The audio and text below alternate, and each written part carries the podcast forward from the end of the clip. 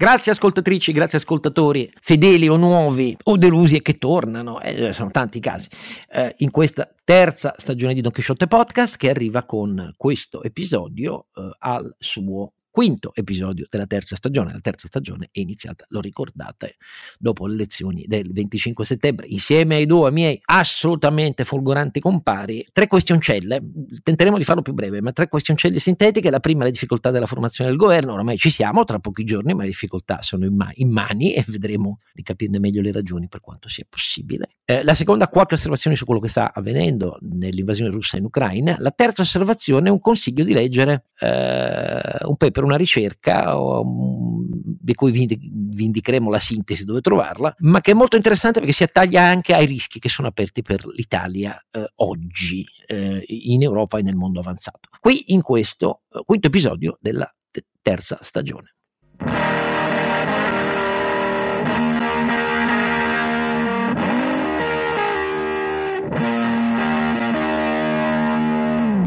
Eccoci qua, Don Chisciotte è sempre Oscar Giannino, ehm, al quale eh, Zonin eh, della Banca Popolare di Vicenza, che ha visto la sua pena ridotta da sei anni e sei mesi a tre anni, perché nel frattempo da allora si sono prescritti un bel po' di gravi reati. Quando Zonin eh, mi disse per quello che scrivevo come libero mercato di cui ero direttore, ti mando a zappare, eh, do ancora i pugni al muro e do un grande abbraccio alle migliaia di piccoli soci della Popolare di Vicenza che ci hanno rimesso 5 miliardi, molti di loro perché indotti a prestiti baciati ci siamo capiti perché ha seguito la vicenda delle banche popolari, la giustizia italiana è questa roba qua.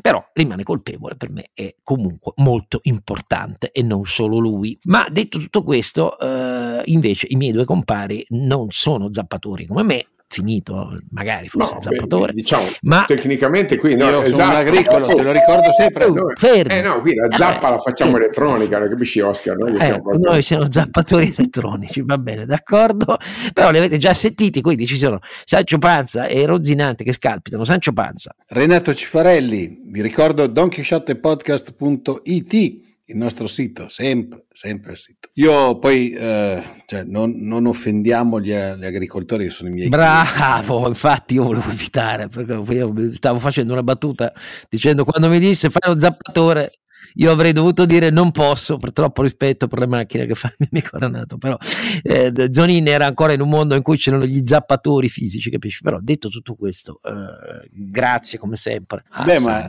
diciamo che non solo, non solo, a libero mercato, mi sembra che qualche letterina l'avevamo ricevuta anche Sì, no, per carità, è una lunga, è posti, una lunga tradizione, la, la, nostra è una lunga tradizione. Però io su libero mercato scrivo della Popolare di Vicenza, anche se poi il motivo per cui mi licenziarono e vinsi in tribunale giornale gli Angelucci gli editori perché avevo, quello, il casus belli fu il patrimonio di vigilanza di Banca Intesa perché i conti non tornavano. E naturalmente lo scrivemmo solo noi perché Banca Intesa ragazzi mica puoi toccare Banca Intesa. E sulla popolare di Vicenza idem se lo faceva i prezzi baciati ma lo facevamo in anni in cui la stampa stava assolutamente muta perché poi tutta questa roba sui giornali è esplosa dopo che sono cadute giù la popolare di Vicenza eccetera eccetera la popolare delle Marche Banca Marche e così via. Lasciamo perdere va che è meglio perché avrei molto da dire sull'illibertà della stampa economica e finanziaria del nostro paese. Ma guardate, non perché non ci siano colleghi bravissimi, eh. ce ne sono e come. Altro che, che corrono dietro le notizie, si occupano di banche seriamente e così via. Il problema è che le proprietà non volevano. è molto semplice. Perché nel nord-est il sistema Zonin aveva intriso il nord-est e agli imprenditori locali, se gli parlavi male di Zonin, ti prendevano a pedate cari miei, perché poi l'Italia è un posto dove i topi nel formaggio ci stanno bene, eh? E credevano che fosse un benefattore Zonin e molti banchieri come lui, molti banchieri come lui. Questa è stata la mia esperienza in quegli anni. Quindi sbattere la testa contro il muro e poi vederli piangere dopo. Ah, ah, ah, sempre l'esprit delle scalier. L'esprit delle scalier è quello di chi o non capisce niente prima o se ha capito è stato zitto, vuol dire solo che pensava al vantaggio. Peccato che non era in grado di calcolarlo bene. Mi incazzo ancora adesso e alzo la voce, scusate, perché poi i, i difetti dell'Italia spesso sono i difetti delle convenienze per le economie relazionali e questa è la morte di questo paese, da sempre. La politica che fa schifo e l'informazione piegata sono figlie di questa concezione che intride i secoli della storia italiana, purtroppo. Vabbè, comunque questa è la mia opinione di sconfitto. Eh, naturalmente c'è invece Ronzinante che eh, grazie al cielo eh, pratica pratica, eh, non solo insegna agli studenti un'economia con l'economia razionale non c'è e io di questo lo ringrazio perché me l'ha sempre insegnato perché lo conosco. Ronzinat. Carlo Alberto Carnevale Maffeo, ricordo che gli zappatori sono miei soci della fondazione, quindi trattiamoli bene che oh, oh, oh, no, giusto per ricordare. Vabbè, lunga vita gli zappatori manuali e meccanici. Manuali e meccanici, ma soprattutto meccanici. Allora, detto meccanici nel senso che sono coadiuvati da moderne tecnologie e macchinari non meccanici. Sì, sì, ma, ma anche, dro- anche, dronici, volendo dire che ultimamente anche eh, dronici, alla grande, i droni. Eh. Non c'è dubbio, non c'è dubbio. Non c'è dubbio, i droni ormai la gente li ha scoperti eh, prima per Amazon e poi adesso per la guerra in Russia, però insomma i droni non servono solo a quello e non nascono per quello, sono diventati... I droni sono un classico esempio, dual use, ma mentre il dual use di solito nasce nel militare, i droni non nascono nel militare, i droni nascono per tecnologie e usi civili di tipo geodetico, di tipo, ecco, eh, poi per le consegne, eccetera, eccetera, però nascono per quello. E naturalmente i militari a quel punto dicono scusate, eh, mezzi armad, cioè che non rischi personale, li puoi programmare, ci puoi mettere eh, sensori eh, che ascoltano eh, con mini trasmittenti che diramano però sulla verticale tutto quello che sta succedendo sotto le emissioni elettromagnetiche, missili e bombe, eh, beh, insomma, è una democratizzazione della guerra quella dei droni. Infatti, non a un caso, Iran e Turchia sono diventate, mh, mentre i paesi, anche le grandi potenze, arrivano dopo, questo è il motivo per cui i russi devono prendere da, da, da Teheran e eh, gli ucraini eh, da Turchia. Ma, però è la democratizzazione della guerra, se ci pensate bene. Eh. Io per democratizzazione intendo dire che non servono grandi capitali, perché davvero per fare droni che fanno quella roba qui, quella roba lì, non servono davvero grandi capitali, anzi le, c'è l'intensità di capitale molto ridotta, anche perché le, le parti più care, cioè la, tutta la parte di avionica ed elettronica, quella si copia, per essere chiari, ecco, eh, detta proprio brutalmente, perdonate, ma così è. Allora, ehm, cominciamo dalle difficoltà. Tra pochi giorni c'è un nuovo governo, c'è stato l'ultimo Consiglio dei Ministri, Draghi ha salutato, ha detto potete essere molto orgogliosi di quello che avete fatto, ha spiegato la Nadef, e la Nadef lo diciamo sempre, cioè è, è programmatica per modo di dire, la parte programmatica aspetterà il nuovo governo, e, quindi oramai siamo all'epilogo vero del governo Draghi e noi aspettiamo la prossima settimana, una volta insediate le Camere, nominati i gruppi, eh, formati i gruppi, nominati i presidenti dei gruppi, poi il Presidente delle Camere, comincia la rapida consultazione del Capo dello Stato e l'incarico carico. Però, siccome c'è stata una maggioranza netta e una vittoria netta in quella maggioranza, il problema è che uno direbbe dovrebbero essere già a posto con la formazione del governo. Invece, cari compari, mi pare che i loro problemi interni siano lungi dall'essere risolti. Vediamoli un po', quali sono i due maggiori secondo te, Carlo Alberto? I due maggiori sono che abbiamo un Presidente del Consiglio eh, che non, non, è preparato per fare questo mestiere e abbiamo una base di parlamentari del centrodestra che eh, non regge la reputazione di un governo del G7 in queste condizioni non regge vuol dire vuole fare altro o non regge nel senso che anche se volesse fare quello che la Meloni dice eh, non è all'altezza tecnicamente. Anche nell'ipotesi in cui volesse fare una cosa che è contro natura perché non capisco perché dovrebbero fare cose in cui non credono se le fanno le fanno male ovviamente. Non è detto che ci creda Meloni insomma però eh, diamo per eh, vagamente credibile il la, la, svolta a 180 gradi su quasi tutta l'agenda geopolitica, economica, istituzionale della mm, possibile, probabile candidata a premier. Non si capisce perché le, le, le, truppe che si è coltivata nel suo partito, quelle della Lega e, e un bel pezzo di Forza Italia dovrebbero eh, fare il contrario di quello che hanno sempre detto. E, e siccome eh, diciamo, quel, questa cosa è incompatibile col momento politico e istituzionale che vive il paese, caro Oscar, secondo me semplicemente hai un governo schizofrenico, cioè schizofrenico. Al di, là del tema dell'alto profilo, boh, non, non, so che cosa sia l'alto profilo. Eh, c- certamente se dicono che vogliono un governo di alto profilo e cercano candidature extraparlamentari, ne deriva che il giudizio che danno delle candidature parlamentari non sia di alto profilo. Mi sembra una deduzione logica difficile da scalzare. No, la Meloni ha detto, eh, sì, cioè la Meloni ha detto se non ci sono proposte dei partiti con ministri competenti per i dicasteri a cui i partiti li designano, eh, beh, meglio uno che invece sia competente anche se non è di partito. Questo è quello che è stato virgolettato dai giornali e che avrebbe detto sia Salvini che a Berlusconi che mi sembra abbia una ragionevolezza tale che uno quasi non sa. Però Oscar, ci sono due condizioni per fare il ministro, la competenza e l'orientamento politico. Eh, questa seconda non vedo come possa esistere, Oscar. Cioè, eh, Perché no, ci sono tecnici che si riconoscono. No, i tecnici, i tecnici sicuramente. Cioè competenti, voglio dire. Sì, ma, ma, ma, allora torniamo, ma, allora torniamo, però nella prima condizione, cioè che questa forma elettorale, che pure è stata dominata dalle segreterie dei partiti che hanno deciso di fatto, cooptato la rappresentanza parlamentare, e lo hanno fatto sapendo pure delle, eh, dei risultati del, delle, delle eh, dire, delle opinioni, quindi dei, dei sondaggi, ehm, vuol dire che hanno costituito una classe dirigente parlamentare inadeguata by design. E, e, è ammesso che eh, volesse fare il contrario di quello che ha sempre detto, e ripeto, mancano le condizioni. Quindi tu puoi pescare fuori e fuori ovviamente puoi trovare qualcuno di competente e orientato a fare quello che serve fare, cioè una politica europeista, atlantista, di rigore, di riforme le, come dire, le cose, diciamo, da, la continuità col governo Draghi, vogliamo dire, che non ha fatto cose rivoluzionarie, ha fatto le cose necessarie, le cose da fare.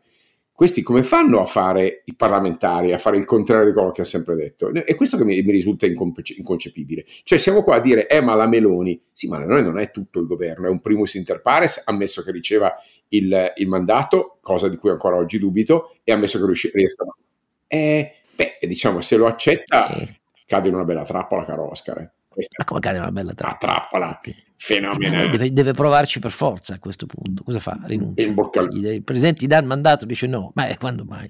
E quando mai? Quante persone ha rinunciato? Tantissime. Eh, eh. Ma sì, ma non, non, in questa circostanza. Cioè, lei, oh, è, è, è, è, l'autrice eh. di un processo di aumento dei voti per Travaso. I voti, no, no, no, no cosa cazzo c'entrano i voti con fare il governo? Oscar, non mi fa eh, confusione. I voti no, li no, prendi eh, per Alberto, tu continui, per te la politica è terra ignota. Politica terra no, ma cioè, fa, no, è terra incognita. Quindi tu pensi, tu pensi. Eh, io, io non penso, io leggo la Costituzione. Chi è arrivato a un punto di strepitosa vittoria per il Travaso vantaggio vantaggio dei voti degli ah, soprattutto la strepitosa vittoria non è il margine di maggioranza, è il fatto di non essersi mai piegato a Berlusconi e Salvini e avergli fatto mangiare il fango nel lunghissima storia di quando lei aveva eh, neanche 4% a oggi. Per lei questa è una strepitosa vittoria. Poi se non capisce questo è un altro paio di maniche, che di volta in volta il travaso, prima è successo le Forze Italia, poi i voti di Forza Italia vanno alla Lega, poi quelli della Lega e di Forza Italia passati alla Lega vanno a lei, sono mandati pro tempore perché la gente oramai sceglie tutti quelli che non, prima non sono stati messi alla prova e non è quindi il trionfante solo di Austerlitz sull'altura di Parzen che ti fa fare l'impero francese. Ecco, questo e un altro paio di maniche ancora, ma che in queste condizioni non, non accetti il mandato di dare il capo dello Stato. Guarda, no, magari lo accetta, bisogna vedere se riesce a portarlo a termine. No, ecco, io... però voglio dire, i problemi con cui alle prese è che Berlusconi vuole l'infermiera Ronzulli ma, no, ma, ma, ma, al di là di questo, cioè, lo, lo, vedi che ministra della sanità, lo vedi che Forza Italia Salvini Lega, si candida a tutto. a tutto. Quindi c'è buona fortuna. Ma si candida tutto, forse è l'unico coerente perché sa che lui non è competente di niente, quindi dice io mi candido a tutto, poi vedete voi, ma insomma. Eh, però il problema è questo qua, cioè, ne, il problema è che conferma la frase della Meloni sul fatto che se non c'è perso gente competente devo pescare da fuori, o almeno fatemi altrimenti voi. Ho capito, che dimostra, che, che dimostra, come dire, per, per per evidenza logica che non ci sono persone competenti in grado di fare quello che c'è da fare. Perché io non penso che non esistano politici competenti, ma vorrebbero fare una cosa che l'Italia non si può permettere. Sì, ma non lo scopriamo adesso eh. a destra, perché Speranza era competente ministro della sanità, adesso scusami te lo dico fuori dai denti, quello con cui abbiamo assistito in questi anni, con col finto appalto tecnico a CTS che poi era segretato, insomma, non, non torniamo su quelle vicende. Io non torno perché ho un NDA. Eh, ecco, esatto, no? Eh, tu ti sei impegnato esatto, fin dall'inizio, eh, sbattendoci il muso, eh, eh, hai capito? E qui i competenti, cioè Giorgetti, con tutto il rispetto, Giorgetti cacasotto, Giorgetti era competente, con tutto che il Mise è ridotto a un ministero dei tavoli di crisi industriale, quindi non lo vorrei a nessuno e credo che non sia il momento per smontare di nuovo il Ministero dell'Energia e della Transizione per riportarlo al Mise, anche se in realtà sarebbe giusto, ma adesso con quello che succede sull'energia, se partono con questa mossa sono matti perché ci vogliono mesi solo per risistemare. E perché cioè, scorporare bilancio e finanze come una roba intelligente, una, una, no, un abominio. No, io sono sempre stato contrario perché ho vissuto gli anni in cui ehm, c'era il Ministero del Tesoro che si occupava delle entrate, le finanze che se ne fotteva e, e, poi il bilancio che all'inizio aveva avuto un grande ruolo in teoria alla nascita del centro-sinistra e che però non contava niente perché poi fu, si infranse immediatamente l'idea che il bilancio avesse una funzione di programmazione democratica, quella che piaceva a, a, al professor Caffè, eh, a Giorgio Ruffolo, a tutti quelli, perché poi quella cosa fu infranta dai partiti immediatamente, ecco. per cui il centro-sinistra non andò da nessuna parte, per, per, per capirci. Però eh, detto tutto questo, io spero che non facciano quei giochetti, ma questi problemi sono i problemi che poi si troveranno, comunque sia la lista finale. Guarda. Io faccio questa previsione, Salvini lavorerà solo per sfasciare tutto, perché il suo dannata priorità, restando segretario, è vi devo dimostrare che quei voti me li ripiglio. Non me ne frega un cazzo di chi sarà i ministri, perché io tambureggerò come Putin tutti i giorni. Appunto, è per, è per quello. E eh, vabbè, eh, se lo faranno eh, perderanno credibilità. Opposizione interna, insomma. No, no, opposizione, sabotaggio. Eh, la posizione è un conto, è una cosa democratica che si fa eh, razionalmente, alla luce del sole. Il sabotaggio... Perché secondo me i candidati di Forza Italia invece sono sinceri alleati e, e de, del... No, ma no, no, no. il contrario, Oscar, sono lì per fare le scarpe, cioè la considero un'intrusione intrusa usurpatrice del dominio del centrodestra che eh, da 25 anni era l'accoppiata di Forza Italia Lega, insomma questo, questo è un fatto. Eh,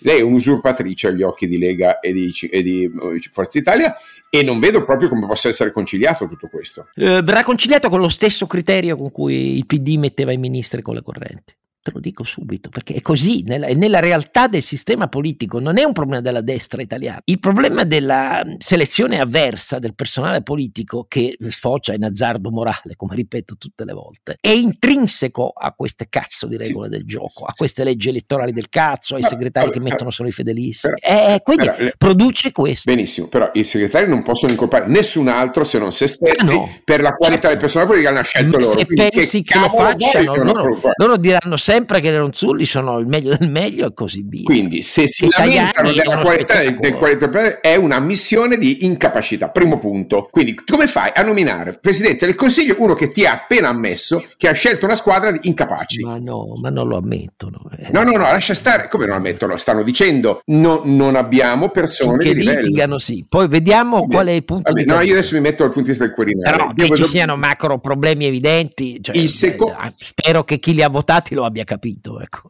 Vabbè, eh, il secondo punto che faccio è che il, le cose da fare non, non, sono coerenti con le competenze politiche delle persone a disposizione e quindi il fatto che nessuno degli esterni non lo erano nemmeno per la sinistra eh. vedi cosa ha fatto capito, è un, sicuramente ma è un argomento da, da ben altri siamo reduci dai governi Conte su cui e, e what about non vorrei dire altro che mi scappano parole non, non sto giustificando eh, la sinistra sto dicendo che anche la destra ha lo stesso problema. Eh.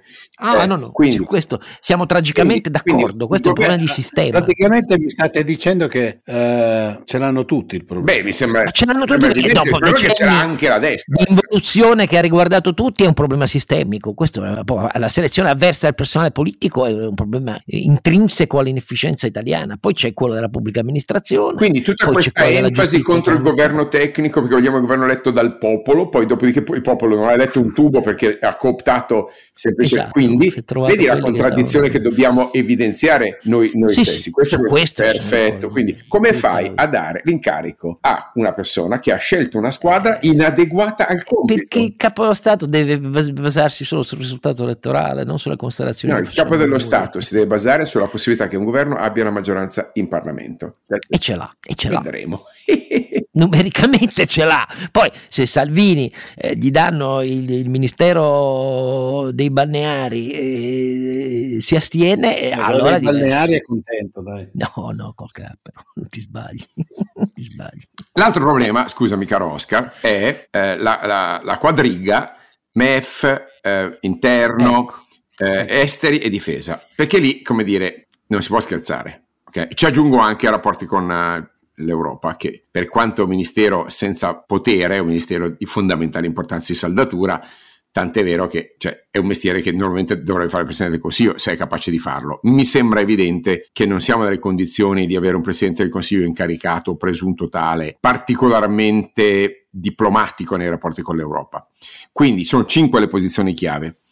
Eh, n- n- con tutta onestà non vedo come possa risolvere una equazione di questo, forse sugli esteri, perché abbiamo visto se l'ha fatto Di Maio, gli esteri è guidata dalla diplomazia interna ed è fondamentalmente su un binario, basta non dire cavolate.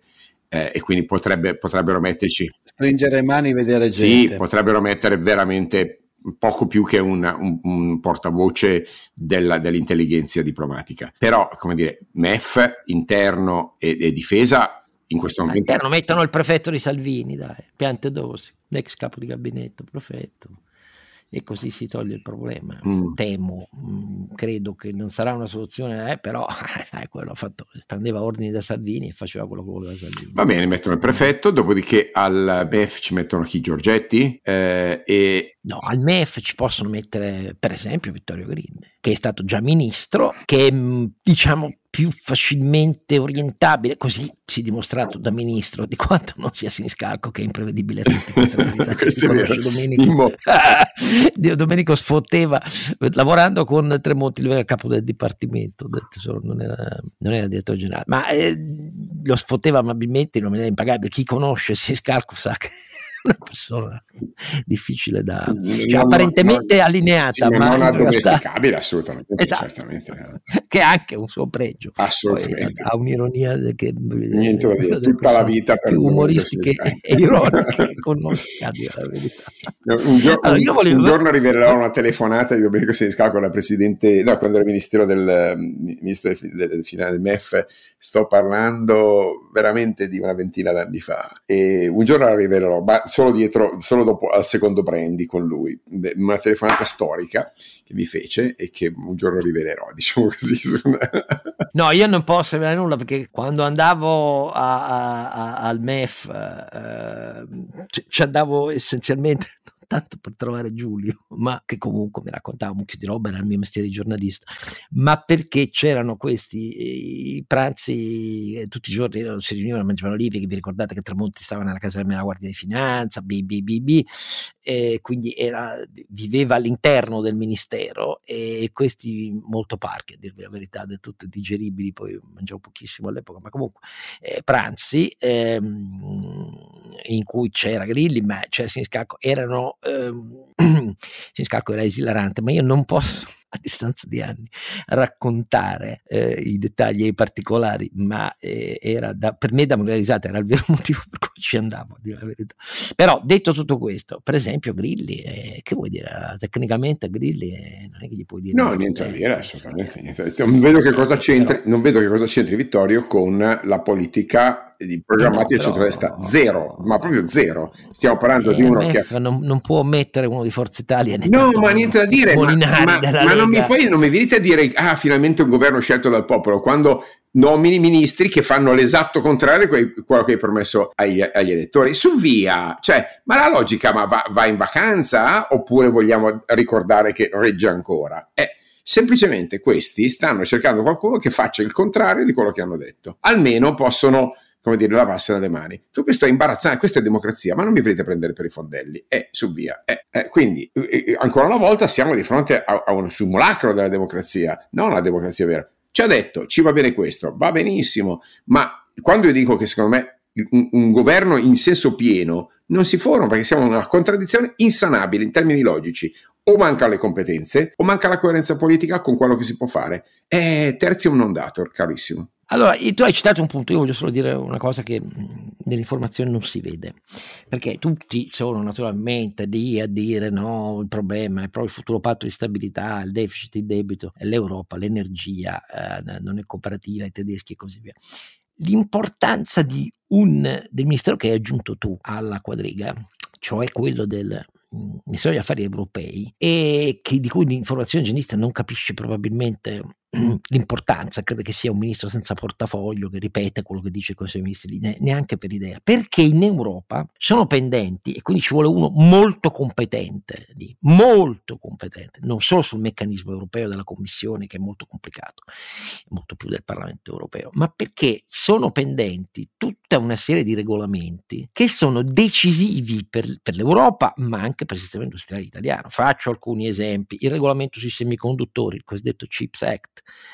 che a, a, differenza di quello degli USA, che è una roba stratosferica, eh, cui ci sono 11 miliardi sì, di investimenti pubblici previsti dall'Unione Europea che sono totalmente inadeguati e insufficienti, tant'è vero che c'è stata la lotta a coltello per gli insediamenti delle multinazionali eh, americane eh, in, in, in, all'interno dei singoli paesi e, e tra paese e paese, tanto per dirne una. Il pacchetto per la decarbonizzazione dei mercati del gas e dell'idrogeno, perché il problema non è solo i prezzi del gas e così via, la cosiddetta risoluzione del pancaking per chi si occupa di, di cose eh, tecniche, però quella è anch'essa per l'industria manifatturiera fondamentale perché far passare quel regolamento così, se non c'è un mercato interno europeo del gas, le distorsioni della concorrenza le aumenta invece che risolvere. Poi, per esempio, la cosa sugli ETS, cioè i certificati di emissione di carbonio, e il passaggio, il phase in, il passaggio a, alla tassa sul carbonio sui confini, il cosiddetto CBAM è l'acronimo europeo. Anche questa roba qui è di una delicatezza, di un'importanza assoluta per l'industria, perché nella sua versione originale era una tassa che finiva per non gravare, per capirci, sui cinesi, ma sulla manifattura europea, per come era scritta. Quindi, e così via. C'è una proposta di regolamento sulla neutralità tecnologica, una sulla componentistica, um, uno per la realizzazione degli infrastrutture per i carburanti alternativi, che è una Ma delle tutta, posizioni tutta italiane. La politica industriale cioè, è, è, di, è, una roba in cui le, ci sono tante di quelle proposte di regolamenti o di revisione di direttiva, per esempio quella sulle emissioni industriali, che sono di una importanza assoluta il regolamento sull'intelligenza artificiale, eh, eh, l'AI Act di cui ha parlato Carlo Alberto molte volte qui e, e, mi fermo qui perché c'è anche il Data Act, quello sul regolamento Digital Service Act, c'è, esatto, c'è, c'è, la, c'è la una tale sulle, batteria di roba che ha implicazioni decisive sulle sfide, sfide future e sugli investimenti che devono fare i sistemi industriali, in primis quello italiano insieme a quello tedesco che avrebbero bisogno di un super tecnico, non di uno che prende in mano il ministero, non ne sa un cazzo e viene trascinato da quello che a Bruxelles decidono gli altri, perché così succede. Eh? Ecco, vi, per darvi l'idea, cioè il Ministero per gli Affari Europei. Ma sarà la nemesi di questi sovranisti dei miei stivali che dicono difendere l'interesse d'Italia e poi non sono neanche capaci di sì, capire quello che abbiamo appena detto, Oscar. Il problema è che poi ce l'abbiamo noi il, il però tutti, tutti i regolamenti. Eh, vabbè, esatto, e poi, poi pagano Perché, i cifarelli, cioè, questo è il problema. Punto, eh, spero non tutto io. No, i cifarelli, ho detto i cifarelli, cioè prendendosi come Brambilla, dai, Brambilla, l'industria lotta è il Brambilla. Vabbè. No, eh, perché, il, perché non dimentichiamoci che ultimamente, siccome c'è un po' di eh, sto cercando una parola, cioè mi verrebbe bordello, ma è venuta ormai. Adesso, no, siamo, siamo, in un podcast, non è che siamo sulla Rai, va bene così anche. Eh, allora, siccome ultimamente c'è un po' di, ten- c'è un po di casino, eh, gli stati stanno cercando di proteggere le loro industrie attraverso mille regolamenti che si appoggiano sui regolamenti europei e che vengono messi paese per paese. Eh, c'è ad esempio in, questo momento una grossa lotta sugli imballi, il riciclaggio, la riparabilità, vi dico le cose di cui so io perché eh, riguardano la nostra azienda. Eh, ci sono un sacco, di, un sacco, di, cose che praticamente stanno ser- servendo per avere un mercato interno libero, un po' meno libero, tanto per intenderci, in modo che tu debba fare soprattutto le piccole aziende av- avranno dei, dei, grossi problemi e se noi non abbiamo là qualcuno un po' eh, carrozzato dal punto di vista anche e soprattutto, non dimentichiamocelo, dei contatti, della capacità di fare lobby e della capacità di, di capire chi decide e dove sono i punti nevralgici.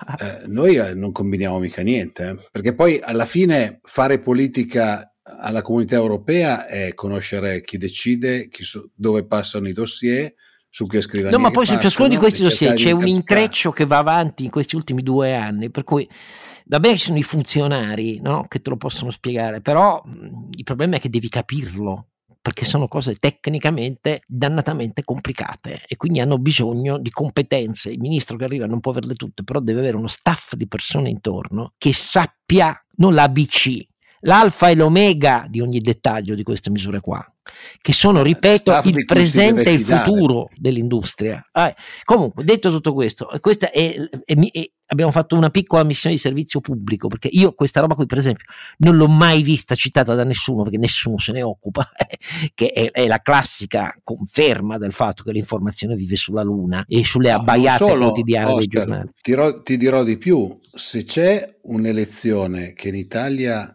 è considerata di serie B e dove mandi i riciclati molto spesso sono quelle europee, mentre eh, invece so, poi tu mandi su là delle, delle, persone, per carità, degnissime, ma, ma, magari non così competenti, e poi ti ritrovi che non, non sei in grado di, di, fare, di intervenire sui dossier, perché non dimentichiamocelo che in questo momento l'Italia, viste le ultime eh, elezioni europee, ha la gran parte della sua rappresentanza che non è all'interno dei gruppi organizzati, perché 5 Stelle e Lega non sono all'interno dei gruppi organizzati e quindi una, hanno una difficoltà enorme. Sono totalmente emarginati all'interno delle grandi famiglie europee, quindi non contano niente poi nella dinamica d'aula e dei provvedimenti. E quindi noi non portiamo a casa niente eh, se ci applichiamo ai nostri La Meloni in questo col gruppo CR invece è diverso.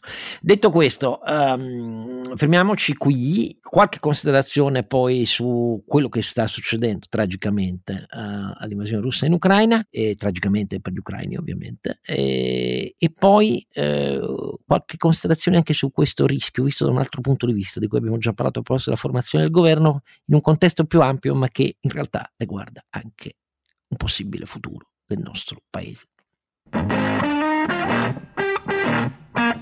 Allora, io comincio subito dicendo che eh, al momento in cui stiamo registrando e al momento in cui lo sentite questo episodio, il 23 di ottobre, 23 di ottobre alle 18.30 Attenzione, la manifestazione si terrà il 13 ottobre, non il 23 ottobre, il 13 ottobre. Uh, a Castro Pretorio a Roma è indetta una manifestazione per coloro che credono che ehm, la libertà è l'unica verità e che non c'è verità se non nella libertà. Quindi questa è l'unica manifestazione che si può fare dicendo che la pace in Ucraina significa russi via dall'Ucraina, senza pensare ad alcuna equazione che metta sullo stesso piano chi ha invaso, ucciso, depredato, ehm, rapito migliaia di bambini, deportato, ha fatto stragi di civili e così via, su chi invece è stato aggredito e subisce la pretesa dell'imperialismo zarista russo. Ecco, questa cosa si svolge a Castro Pretorio perché così c'è l'ambasciata russa vicina e eh, io mi auguro che eh, chi può ci voglia andare, non solo chi sta a Roma, vedremo se ce ne sarà una anche a Milano perché è cosa nata nelle ultime ore precedenti alla nostra ehm, registrazione, eh, nasce per iniziativa, ma apertissima a tutti quelli che la pensano inequivocabilmente così, cioè che non sopportano la pace alla Conte, per capirci, e perché la considerano semplicemente una traduzione del fatto ucraini arrendetevi piantatela di rompere i coglioni. Ecco, allora, eh, è stata lanciata da Liberi Oltre, da Costantino De Blasi di Liberi Oltre, che ha fatto un appello, che è stato subito raccolto da Marco Bentivoglia di Base Italia, però è a, aperta a tutti coloro che la pensano così. Non mi illudo, non sarà certo Piazza San Giovanni piena, comunque non è Piazza San Giovanni, però levare anche la voce per far capire che non tutti equiparano aggrediti e aggressori è una cosa fondamentale. E ringrazio il capo dello Stato che ancora una volta, come dal primo giorno dell'invasione, ha parlato chiaro, dicendo che um, l'invasione russa attenta ai valori che sono costati fiumi di sangue nella seconda guerra mondiale e che portarono a liberarci dei do- dittatori che avevano iniziato la guerra ed è chiaro che parlando di liberarsi dei dittatori che iniziano la guerra il capo dello Stato non l'ha citato ma la frase era chiarissima su chi si stava alludendo che sia il dittatore che provoca le guerre e fa stragi nel nostro contesto, cioè Putin per essere chiari. Allora, io mi limito a dire questo, poi chiedo l'opinione dei miei, eh, dei miei compari. Um, la, gli 83 missili um, da crociera lanciati da piattaforme aeree navali eh, dal Mar Caspio, il Mar Nero um, e eh, ben lontani dallo spazio aereo ucraino da bombardieri strategici Tu-60 e Tu-95 eh, russi eh, sono la risposta, devo dirvi la verità, io credo tecnicamente non tanto e non solo all'esplosione sul ponte. L'esplosione sul ponte è quello che ha reso ulteriormente nudo Putin di fronte alle critiche massicce che oramai venivano in Russia dai nazionalisti esaltati che erano la base dell'entusiasmo intorno a lui e che hanno iniziato a chiedere la testa dei militari. Lui ne ha secondati perché eh, Prigozhin, i due terroristi, cioè Prigozhin, il fondatore del battaglione Wagner, che non è un battaglione, è un'armata di mercenari, e, um, e di galeotti, e uh, Kadyrov, il signore della guerra ceceno tagliateste, eh, sono stati subito accontentati perché Kadyrov è stato nominato, lui che non fa parte dell'esercito russo, colonnello generale dell'esercito russo, eh, ma soprattutto sono stati accontentati perché per l'ennesima volta il comandante militare russo responsabile delle operazioni coordinate nell'invasione ucraina è saltato. C'era Dvornikov che era arrivato a giugno, questo Dvornikov era stato, era stato salutato dall'esultanza degli stessi che oggi hanno chiesto la sua testa, cioè dal, dell'estremismo nazional militarista che si riconosce in Putin. Perché? Perché Dvornikov era noto come lo sterminatore della Siria, ecco per capirci, delle operazioni militari in Siria. E adesso, siccome però eh, c'è stato quello che c'è stato con eh, l'evidente sconfitta progressiva con la ritirata dei russi sotto i colpi degli ucraini, nel nord sopra Kiev e anche eh, a sud-est, eh, nel Donbass, arriva un altro militare e questo militare è un altro di quelli che si scopre che l'esultanza che suscita negli estremisti che non hanno più fatto mistero di iniziare a dire Putin ha perso il controllo nelle mani dei militari, ping ping ping ping, si liberi di questi, insomma è uno praticamente è uno sinistro tintinnare di sciabole che prelu- può preludere a qualcosa. E lui risponde eh, non con la nomina di Kadyrov e basta perché quello è un pennacchio ma eh, mettendo alla testa delle operazioni questo generale Surovikin Surovikin che eh, ha una storia particolare perché ehm, questo Surovikin ha fatto grande carriera negli anni di Putin. Perché? Perché la sua grande medaglia è che quando nel 1991 ci fu il golpe militare, soprass- l'ultimo soprassalto del sistema militare politico dell'Unione Sovietica contro Gorbaciov, eh, Surovikin era un giovane ufficiale di eh, una divisione di fucilieri della Guardia, stanziata a Mosca, portò il suo reparto in piazza e disobbedendo agli ordini diede ordine ai suoi di sparare contro chi nelle piazze sfilava per difendere Gorbaciov dal tentato golpe militare. Questa roba che lo fece arrestare all'epoca, poi naturalmente è, è stato bonificato di ogni accusa e ha fatto una carriera spettacolare da allora e diventa adesso l'uomo responsabile ancora più e meglio bene amato dello sterminatore della Siria. Questo per farvi vedere qual è la dinamica interna, una dinamica interna intorno a Putin di rotture sempre più profonde e lui quindi si è preparato, non credo il giorno dell'esplosione del ponte, ma molti giorni prima a far coordinare questa operazione aeronavale che ha bisogno di giorni e giorni di programmazione. Cioè, I bombardieri strategici per avvicinarsi all'Ucraina eh, n- non li sposti in poche ore, ecco, per essere chiari. Le unità navali che hanno uh, di superficie sottomarine che hanno lanciato uh, i missili 83 su un mucchio di città e non solo a Kiev uh, in Ucraina colpendo gli obiettivi più inverosimili ma colpendo anche quello che era stato pianificato cioè le infrastrutture energetiche l'Ucraina ha già dichiarato all'Unione Europea che non può come faceva da, da, due mesi esportarci un po' di energia elettrica in forma di solidarietà non può più farlo perché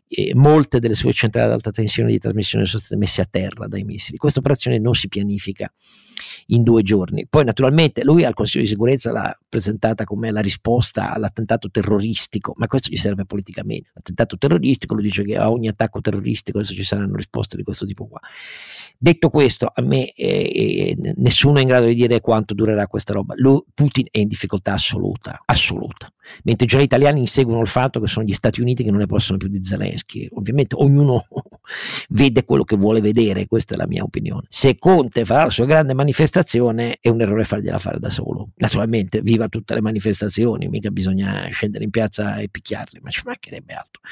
Però c'è bisogno che un po' l'Italia faccia capire che... Eh, c'è gente di buona volontà che ha le idee chiare. Hitler nel 1944 scatenò le V1, le V2 missilistiche pensando che riusciva a piegare come non era riuscito a fare con i bombardamenti nel, nel 1940 la Gran Bretagna contro Churchill. Non ci riuscì. Uccise altre migliaia di civili e ne rafforzò la voglia di farlo fuori. Hitler. Ecco, io penso che Putin meriti la stessa situazione, la stessa fine, non farlo fuori, perché del resto Hitler sarebbe stato processato a Norimberga, non sarebbe mica stato... Però, detto tutto questo, vedremo, quello che mi interessa è l'Italia, perché a me fa molto ribrezzo uh, vedere...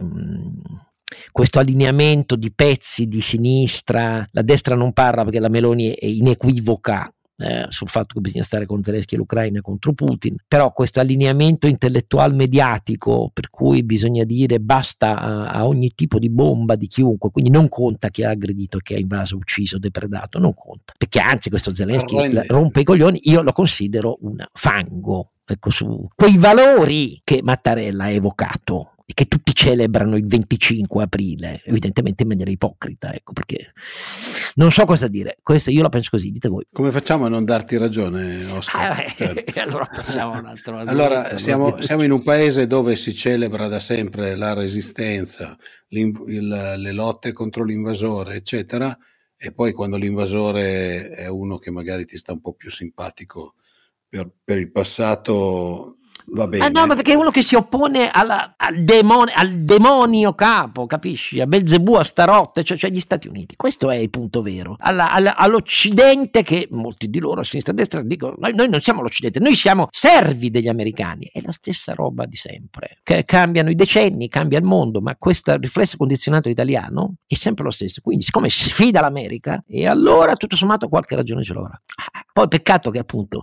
il motivo per cui la sinistra. Perché perché le femministe di sinistra tacciono su quello che sta avvenendo in Iran? È la prima volta dal 79 che ci sono manifestazioni così massicce, nate dalla protesta delle ragazze e delle donne uccise nelle piazze col regime che dice che sono caduti dai tetti o erano malate oppure si sono suicidate, eccetera, eccetera. Com'è che non piace? Eh no, perché l'Iran sfida gli Stati Uniti, quindi alla fine, sai, mica male gli Ayatollah. Eh, cioè, questo è è una, roba che a me lascia senza parole, senza parole. Però oh, va così la storia italiana da sempre. Sì, sì, può darsi, però io, io mm, sono pieno di dubbi eh, sul, sulla credibilità di chi dice devono, devono, finire, perché sai, a quel punto lì accetti la legge del più forte, quindi cioè, se, io, se, io, devo pensare che devo pagare poco il gas... Eh, a prezzo del fatto che una nazione può impunemente invaderne un'altra, mi sembra di tornare al Medioevo, però boh, sarò io probabilmente che sono disponibile a fare qualche sacrificio in più per, per ciò in cui credo. Qui però si pone un problema, se vuoi, anche proprio di profilo istituzionale, cioè è una legittima opinione difendere Putin o è un atto rilevante in termini, se non giuridici, eh, almeno squisitamente politici, cioè è di fatto una forma di collaborazionismo con un nemico più o meno esplicito. Perché ho letto recentemente. No, è uno che si dichiara nemico nostro, ci si comporta perché usa il gas come guerra no, ma infatti, lui che si appunto no, non c'è alcun dubbio che la dichiarazione di inimicizia sia stata pronunciata, reiterata e articolata. Non c'è alcun ed effettuata. Ed, ed effettuata. In, sia in termini militari. Effettuata, eh, perché Nord Stream e Nord Stream 2, 1 e 2, boom! Perché la rete eh, ferroviaria tedesca quattro giorni fa fermata nel nord eh, da Laccheraggio. Eh, cioè, questa è guerra simmetrica, ma guerra è... Quindi io mi domando domando, eh, dove finisce la tolleranza? In un punto in cui l'opinione diventa, eh, fammi dire, fiancheggiamento. È un tema che se ti ricordi abbiamo... Che vuoi fare? Voglio solo porre il problema perché mi ricordo da ragazzo che negli anni 80-80 sul terrorismo eh, c'era c'era questo dibattito, perché l'ultima volta che mi ricordo eravamo in una condizione di guerra, una guerra civile a bassa intensità, ma guerra, era il terrorismo di sinistra eh, degli anni 70 e 80. Eh, come mai, la faccio semplice, sulla mafia abbiamo prodotto un reato che è borderline con la libertà di espressione, no? eh, appoggio esterno, fiancheggiamento esterno, yes. queste robe qui, mentre non l'abbiamo prodotto in questo caso.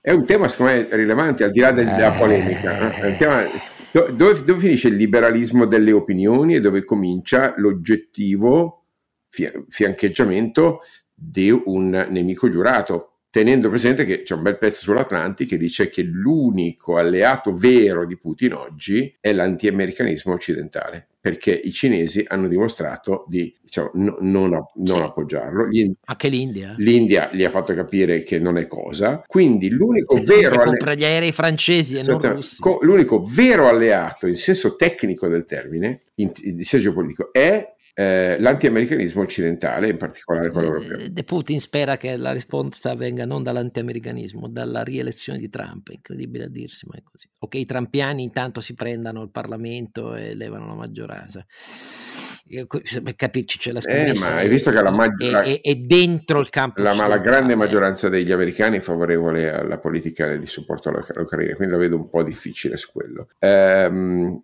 no, però il tema che sto ponendo è, va oltre la, il dibattito, fammi dire, putinisti, non putinisti, è un tema di come bisogna trattare questo genere di comportamento che a questo punto è borderline con la, dire, la, la, il danno all'interesse nazionale. Eh, eh, eh, che, che, dobbiamo fare? Dobbiamo migliorare questa cosa o dobbiamo farla diventare oggetto di dibattito politico? Cioè, è un'opinione legittima e come tale quindi va rispettato o è un'intelligenza col nemico? Dichiarato, dimostrato ed evidente. Eh, eh non, è un, non, è il caso di Posso Ripeto, non è una, una questione di Anna Caprina.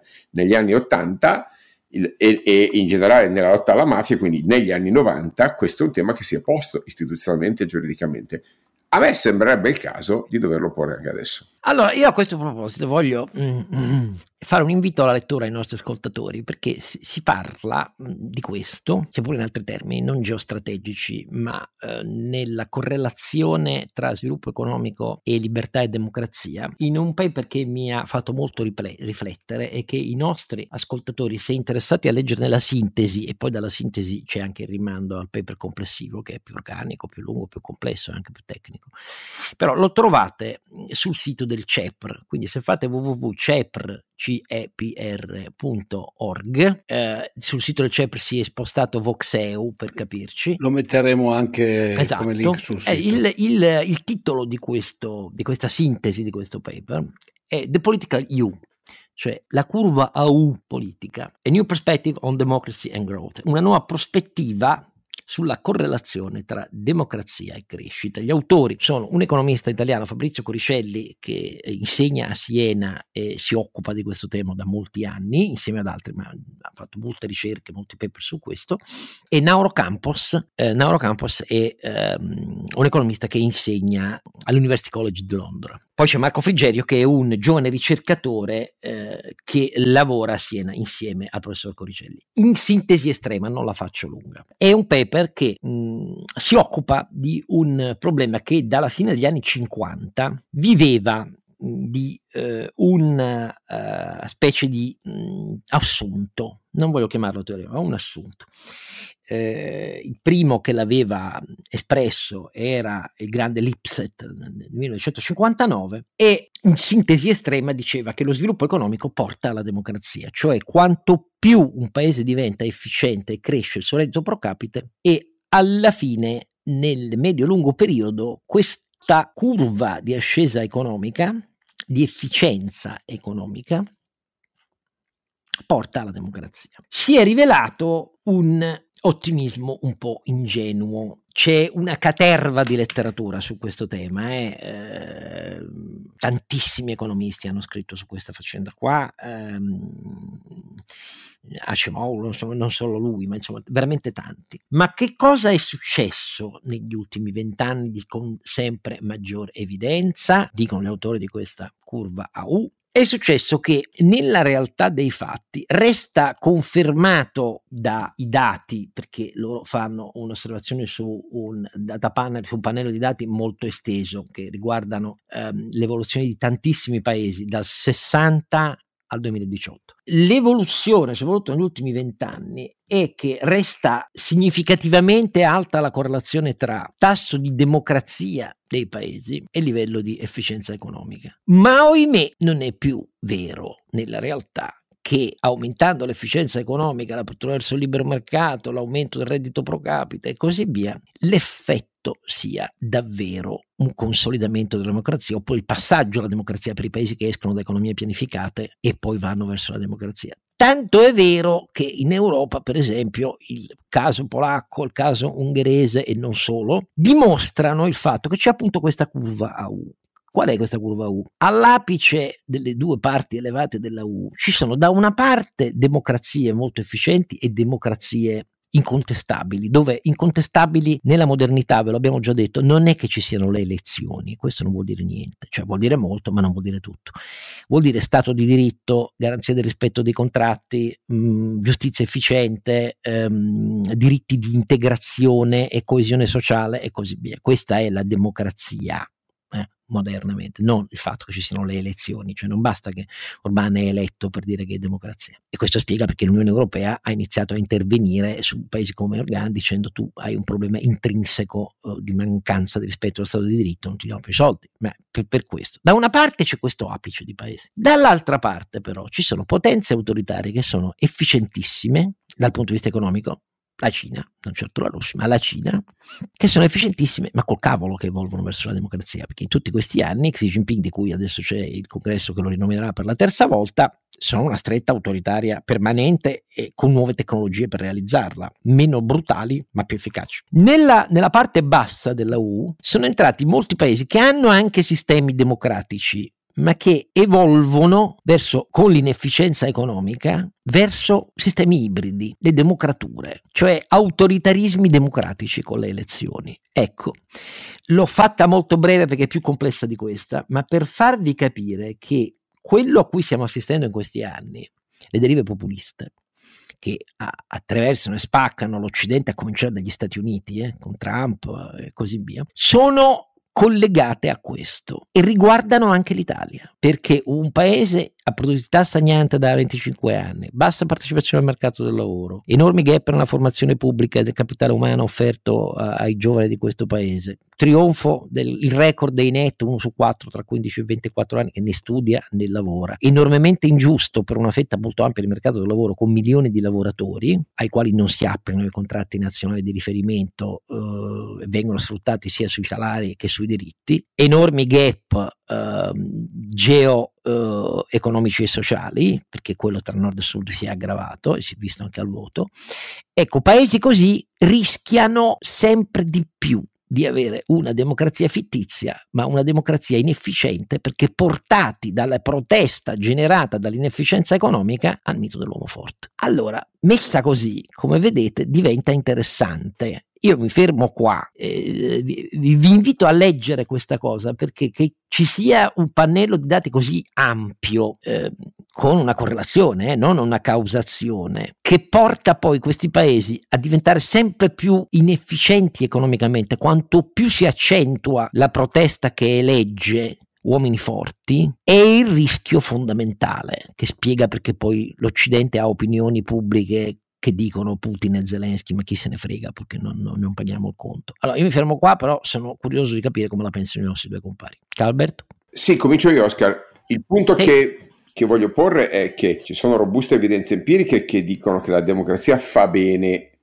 all'economia, quindi c'è una correlazione molto forte, fatemi lineare sostanzialmente, che dice più democrazia eh, eh, genera più sviluppo economico. Il, il test è la relazione inversa, che è l'oggetto del paper, cioè lo sviluppo economico in isolamento porta più democrazia, ovviamente pone eh, sfide empiriche molto più complesse e il risultato apparentemente eh, dove sono arrivati gli autori è una curva U. Ora, eh, posto che f- analizzare le, le causazioni inverse è sempre molto difficile, io faccio un'obiezione al paper che ho letto. Eh, l'obiezione è molto semplice. I dati sullo sviluppo economico delle autocrazie sono falsi. A loro stesso lo dicono, eh, certo, questa è un'obiezione I, dati forte. sono falsi. E quindi non puoi misurare il successo economico di un'autocrazia usando i dati dell'autocrazia, perché semplicemente l'autocrazia nega il principio fondamentale dei fatti, eh, perché vive di, di, dalla manipolazione. Eh, quindi eh, qui vale Wittgenstein, ciò eh, di cui non possiamo parlare richiede il silenzio. Ci ho detto... È, no, cioè, è, un è, un po', indiscutibile eh, però sì. che, voglio dire, che della globalizzazione la Cina sia stata eh, la grande, non avvantaggiata, diciamo, ha uno strumento tale di controllo di tutti i fattori della produzione che insomma si è messa a correre perché ha questo controllo pianificato e pervasivo anche di come la pensano i cinesi, con il riconoscimento facciale ormai. Quindi. Però insomma eh, sì, è vero quello che dici, è inutile dire. Sì, l'altro punto non so se infici l'intero impianto. No, no, no, però, però che le democrazie che noi ritenevamo solide siano esposte per la loro inefficienza economica a diventare più democrature e ancora più inefficienti, questo mi sembra fondato. Ecco. Sì, sì, quello sì, quello sicuramente. Cioè, detto, il tema è assolutamente rilevante eh, ed è un, implicitamente una risposta a quelli che dicono eh, prendiamo il burro e lasciamo i cannoni. Ecco. Eh Esatto. Eh, perché alla fine non è detto che eh, il burro eh, arrivi dal mio punto di vista e, e, e, potrebbe essere avvelenato al polonio, tanto per chiarire, eh, ma il principio di quelli che dicono ma crepi l'Ucraina e fu, lasciamo che Putin faccia, non è, non è, la nostra guerra, tanto per cominciare, e quindi non parteggiano per il valore della democrazia, che, che è l'altro tema se vuoi. Possiamo isolare democrazia ed economia, beh, è profondamente illiberale come principio, capisci? Eh, perché eh, una, una, libertà economica senza libertà politica n- non è un principio liberale. Quindi quella, per quello che l'inversione del rapporto mi lascia an- ancora abbastanza scettico n- nella sua natura, cioè nell'investigare un'inversione del rapporto causale. No, n- semplicemente perché una libertà economica senza libertà politica n- non produce per definizione qualcosa che possa essere definito democratico e quindi stai testando qualcosa con dei numeri farlocchi e la, la cui natura logica ha una fallacia di fondo, se posso. Eh, no, gi- giusta osservazione, questa è un'osservazione in realtà eh, costruttiva sì, sì, sì, che chiama eh, alcuni principi basilari. Beh, esatto, è, è, tipica di chi, fa review, di chi ha fatto il reviewer eh, da, da ragazzo, esatto. diciamo così. Però ecco, è, è interessante sicuramente il, il, il tema. Eh, quando vedo le, le, curve a U ho sempre una, un, uno scetticismo, dicono che hai sbagliato le metriche, eh, perché sono, sono, sono, interessanti ma dimostrano che no, no, alla fine la, l'ampiezza, la profondità di questa U eh, la, accoglie di tutto, dentro questa grande anfora c'è, c'è tutto il contrario di tutto. Um, io che sono più cartesiano, come sai, amo eh, le, eh, le, correlazioni che sotto hanno una base logica forte eh, e quindi l'empirismo non sostituisce la logica, semmai la consolida e la, ehm, la robustisce, ma non, non, può, non, può, cioè da soli i numeri non ci dicono un granché, eh, abbiamo bisogno della responsabilità e questa se vuoi, è il grande, il grande, il grande sfida delle scienze sociali. Renato, ma tu in una democratura ci vorresti bene? Ci stai pensando? Eh? No, più che altro... Eh, direi di no, perché mi sembra che poi la democratura ad un certo punto nella sua vita dimostri cosa fa a quelli che alzano troppo la testa. Jack Ma non l'ho più visto in giro. Mica solo lui, tra l'altro. E non solo lui, nel senso che cioè, oneri e onori, no? Come è tu... noto, anche la lista, diciamo, dei manager più potenti del sistema Putin conosce in questi ultimi mesi un ratio di cadute dalle finestre, scivolamenti dalle scale con traumi cranici ferali, eccetera, eccetera, abbastanza cadute in ospedale, statisticamente abbastanza malori. singolari, per così dire. Quindi ecco, non è che siccome molti pensano, ah, ma in questi sistemi poi i capitalisti di regime eh, fanno quello che vogliono. Eh no, perché i capitalisti di regime sono lì perché devono, sono servi del regime, altrimenti... Ma sai, il, il, problema, il problema del, dell'inserirsi dentro un sistema eh, economico consolidato e di, di scambio, chiamiamolo così, che esiste anche nei, nelle migliori democrazie, perché esiste anche negli Stati Uniti, come esiste in Italia, come esiste in mille altri posti, è un problema di scelte, di fondo poi. eh, nel senso che c'è chi magari fa l'imprenditore per vivere di mercato e c'è chi fa l'imprenditore per, eh, in un modo diverso dal fare il politico, ma solo con, con l'idea di eh, riuscire a portare a casa qualcosa cerchiamo di dire. Eh, ma questa è una storia italiana, però è, è, un continuum, eh? perché voglio dire, il fascismo è stato no, tra i sistemi autoritari, perché Hitler piegò gli industriali con la forza e li lasciò titolare di imprese però i piani industriali li facevano gli uomini dell'SS o Albert Speer e così via. Il fascismo in realtà è stato un modello ibrido Abbraccio. che partendo no. nei primi anni con ministeri dell'economia liberali ortodossi, perché De Stefani questo fu per essere chiari, eh, o come Volpi e così via, in realtà che era un movimento all'inizio appoggiato molto più dagli agrari, perché così si spiegano i Balbo a Cremona, a Ferrara e così via, le squadracce iniziali. Però in realtà gli industriali se li portano tutti a casa col consenso, dai più grandi come il fondatore Agnelli. Basta leggere un po' di, ah, esatto, no? un po di storia. E, cioè, e poi alla fine eh, il sistema è stato continuista, perché siccome non l'abbiamo epurato, eh, le partecipazioni statali dopo i primi 16 anni gloriosi fino al 61 in cui rimanevano i tecnici nittiani, non di partito, ma quando sono diventate dei partiti, salvarono un mucchio di imprese industriali fallite, vediamo, la siderurgia, ma non solo quelle. Eh, agli elettrici quando ci fu la nazionalizzazione li coprirono di soldi che andarono fuori dall'Italia per essere chiari e i privati non ebbero niente da dire perché incassavano molto oppure si salvavano le terga di aziende che avevano portato al fallimento quindi sai in, la, in Italia la storia è lunga dove, eh. l'azienda dove ha iniziato a lavorare mio padre che ad un certo punto mio padre era già uscito da un po' Eh, lui era il direttore tecnico e se ne andò perché non era d'accordo sulle strategie che, che stava prendendo l'azienda. Eh, credo ci sia ancora per un lungo periodo è stata della Gepi. Cioè adesso Gepi capisco che per chi è un po' più giovane di noi sì, non, non, non ha presente nulla. la Gepi, Lega, Però, queste robe qua. Eh, Però erano Nefim, questi carrozzoni in cui buttavano, esatto. buttavano miliardi allora di lire eh sì. C'erano i fondi di dotazione ogni anno per cercare di portarle avanti. E non erano start-up, no, no. Carlo Alberto, in cui venivano messi dentro dei soldi per fare moltiplicatori. Eh, erano, erano dei colabrodo. Eh, eh, lo so, eh, per quello voglio capire, i privati italiani hanno una storia di colpe, eh, non è che posso vabbè, dire. Per questo poi bene. tendono a essere sempre favorevoli ai governi pro tempore sperando di, questo, perdonami ma adesso la dico grossa, ma un po'. No, no, no, no. Così, così, è.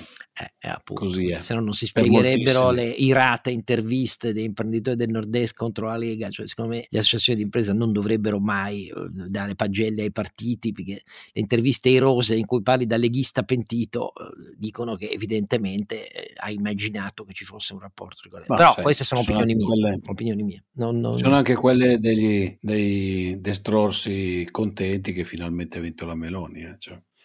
Va bene, quelle. allora direi che comunque qualche seme di riflessione l'abbiamo portata sia sulle divisioni del governo sia su quello che succede in Italia di fronte agli sviluppi in Ucraina sia su questo paper che vi invitiamo a leggere perché le osservazioni di Carlo sono molto robuste, eh, di osservazioni critiche.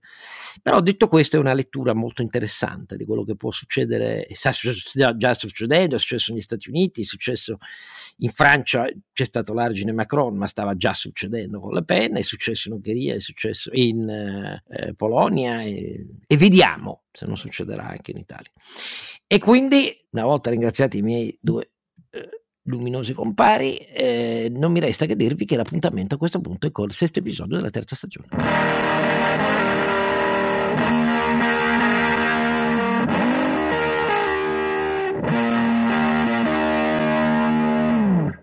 Don Chisciotte è un podcast autoprodotto da Oscar Giannino, Carlo Alberto Carnevale Maffè e Renato Cifarelli, in collaborazione con mdeaudio.com. Post produzione di Daniele Adamo. Per la pubblicità scrivete a info at donchisciottepodcast.it. Sigla e musiche originali incise dalla famiglia Bonfiglio sono di Goffredo Mameli. Copertina di Simone Angelo Ferri e non ci sono autori perché andiamo rigorosamente a braccio, mentre le uscite sono regolari nella loro irregolarità.